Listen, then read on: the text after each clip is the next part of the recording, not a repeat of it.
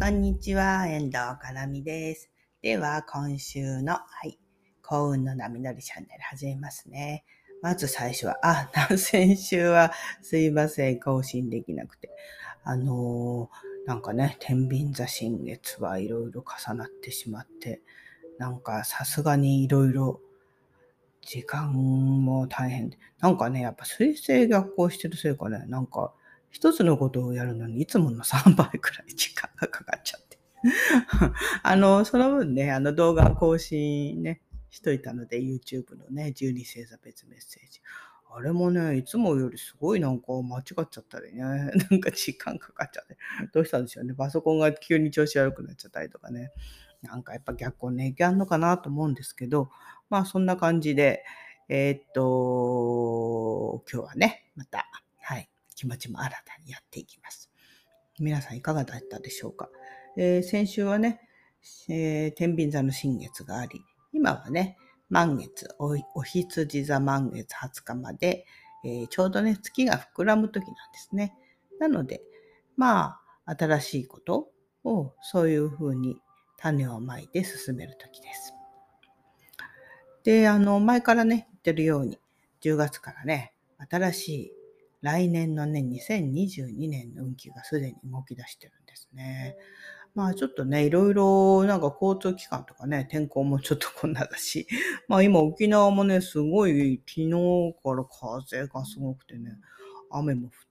雨はね、降るんですけど、こっちの雨ってやっぱり南国なんですよね。スコールっていう感じ。だからザーって降るともうすっごい土砂降りなんですけど、もう一気にカラッと上がって、んで、すぐ晴れるって感じなんですよね。だから、もう、そんな雨の降ってる時、もう傘とか全然役に立たないぐらいすごい降るんで、まあ本当、いつ降ったらもうまずいって感じですね。どっかね、屋内に入んないとって感じです。本当。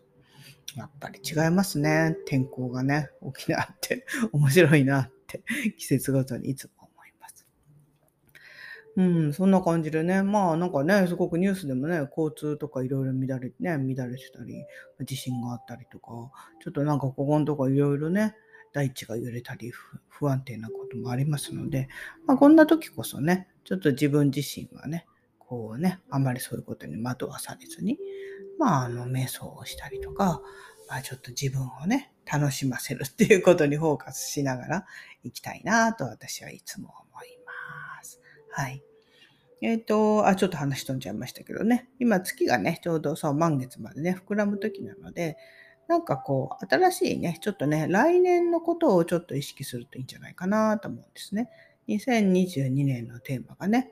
えーすごくね、もう始まってる人も、ちょっと早い、早くね、こういうのってなんか何でもそうなんですけど、テーマがね、ちょっと結構早めに出る人と、ちょっと遅く来る人と、ちょっと人によって違うんですね。早いからいいとか遅いからいいとかじゃなくて、割とそういうなんか、お役目的な人っているじゃないですか。なんかこう、早く始まって、そのなんかいろいろやってることを、なんか、そのね、皆さんに、こう、お知らせするみたいな。だってなんか、何でもそうですよね。なんか新しく始める人っていうのは、やっぱり少ないじゃないですか、人数が。ね。でも、その人がやることによって、こういうふうにやって、こういうことが、まあ、だから早くやる人はパイオニア的な人って失敗も多いじゃないですか。ね。やってみて失敗して、こういうこともダメだったけど、でもこうこうこうでこうやってやると、こんな感じでいいよ、なんてね。そういうことをやっぱり、後々その人たちにね、えーなんか、こう、お伝えするって、教えるっていうのかな。なんかその、やってることをね、パイオニア的なことで、やってる姿を見せて、後に続くね、人たちに、ちょっとこう、なんかこう、目印みたいな、をね、つけていくっていう、そんなお役目あるんじゃないかなと思います。私もあの、ズームってね、まあ、みんな今はズームね、当たり前に作って、使ってると思うんですけど、えっ、と、始めた時が2016年でね、すごい早かったんですよ。だから周りの人にズーム知ってるって言っても誰も知らなかったんですよね。えーたまたま私の場合はアメリカから帰ってきたっていうお知り合いが、なんかズームっていうのが今アメリカですごい流行ってて、なんか普通だったらなんか2、300万ぐらいするような、すごいシステムが個人で使えるようになって、30分だったら無料で使えるよみたいなね、そんなのがあったんで、なんかその人のズームなんかセミナーみたいな、私参加してみて、こりゃすごいってびっくりしたんですよね。で、そこからですかね。それから私2016年、17年は結構ズームセミナーやってました。でもなんかあの、最初大変だったですね。ズームってみんなね、そのもちろんスカイプが全盛だからズーム知らないし、やり方もわかんないから、どうやってやればいいかわかんないとか。まあ別にワンクリックだけで簡単ね、簡単ですよね。簡単だけど、そういう新しいものに対してみんな知らないから大変っていうね。そういう感じでしたね、最初はね。でも今となったらね、もう誰でもね、ズームやってるし、ズームの他にもね、似たようないいシステムいっぱいね、今は出てきてるしね。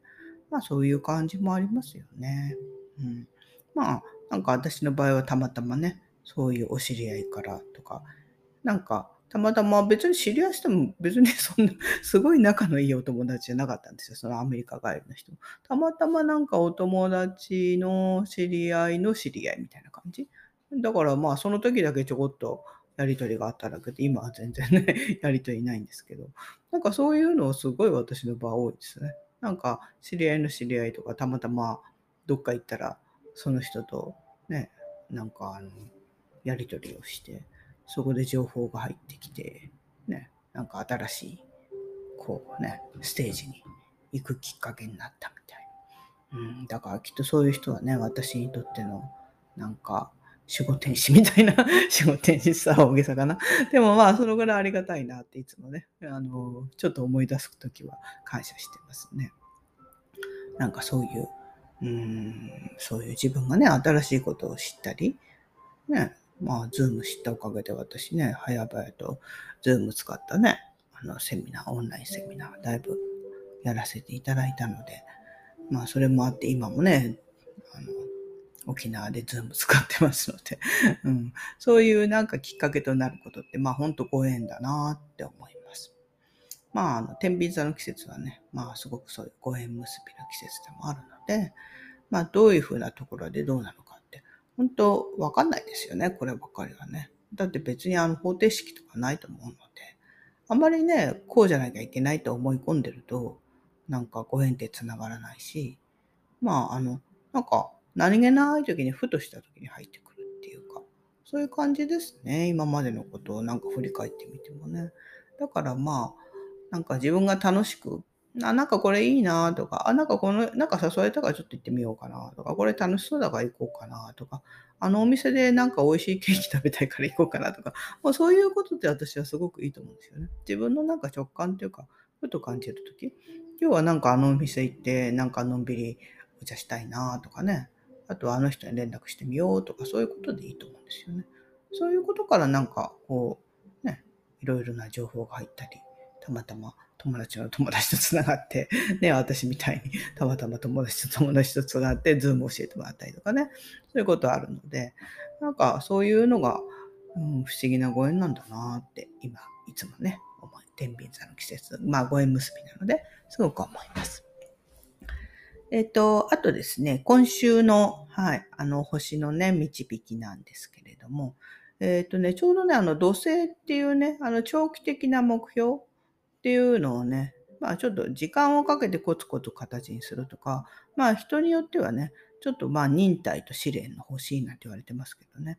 でもまあ人生の修行っていうかな、私あんまり修行って言葉好きじゃないので、あの人生のまあ宿題っていうんですかね。よく斎藤ひとりさんなんかがね、宿題がみんなあるんだよ、なんてね、よく言ってるじゃないですか。まあ、あの、面白いですよね。よかった斎藤ひとりさんのね、YouTube とか面白いから聞いてみてください。ね。だからその人生の宿題ですね。誰でもこの今世こういうことをやろうっていうかね。あの、やっぱり今までの過去生でやり残したことですよね。やろうと思ってできなかったこと。それがやっぱ宿題としてその人にね、また今世もね、やることになるんですよね。だから私はできたら、その土星ってみんなね、嫌ったりね、まあ確かに、まあその困難であったりとかね、課題人生のね、なんか壁とかね、そういうのにぶつかったりとか大変な思いもたくさんするので、嫌だなって嫌われちゃう土星なんですけど、でもやっぱりなるべくこう人生のね、宿題は逃げない方がいいと思います。逃げてもね、結局追っかけてくるし、その宿題がね、どんどん大きくね、大変なものになっちゃうんですよね。だからまあ逃げないで、まあ、今はそういう時なんだなってまあやること、それすごい大事なんじゃないかなと思います。まあその土星がね、えちょうど5月23日から、えー、ね、あの逆行してたんですね。やっぱ逆行してるとなんかこう計画を立てようとか、まあ土星はね、計画を立ててコツコツやるっていうね、そういう風な、えー、エネルギーなので、それがちょっとできなかったり、なんか計画が進まなかったりしたかもしれないんですけど、まあちょうどね、今日から11日から巡行になったので、なんかちょっと長期的な目標をね、立ててみるといいんじゃないかなと思います。ちょうどね、あの月も膨らむ時期なので、まあ目標を立てるにはすごくいいと思います。えー、そうですね。例えば、あの、年内にね、これだけはやっていこうとか。もうね、2ヶ月半ぐらいですよね、年内も。早いですね、2021年もね。なので、まあ、この今年中にやることはこれで、来年はこれで、みたいなね。あの、12星座別のね、新月メッセージ、私の YouTube で、12星座別にね、あの、新月と満月ごとにね、えー、撮ってるんですけど、そちらで、あの、ちょうどね、話しましたから、ぜひご自分の星座ね、あの、太陽星座、うん、太陽星座がいいと思います。目標とかはやっぱりね。これちょっとね、ご覧ください。それでね、あの、2022年の幸運テーマと、あと、今年のうちにね、やっとくと、こういうテーマがいいよ、なんてね、お話ししておきましたので、まあ、参考にしていただくといいんじゃないかなと思います。まあ、そんなことをね、ちょっと長期的なことをね、え、ちょっと視野に入れて、うーん、なんか今までちょっと止まってた、ね、プロジェクトとかなんか計画こんなことやろうかなっていうのがちょっとなんか動き出したりして変化してくるっていう時でもありますので、ちょっとね、楽しみです、私も。はい。あと、あのー、本当はね、先週話そうと思ったんですけどね、すいませんね。先週、あお休みしちゃったから。えっ、ー、と、今ね、えっ、ー、と、愛と美のヴィーナスのね、金星が伊手座に入ってますので、もう伊手座といえば、ね、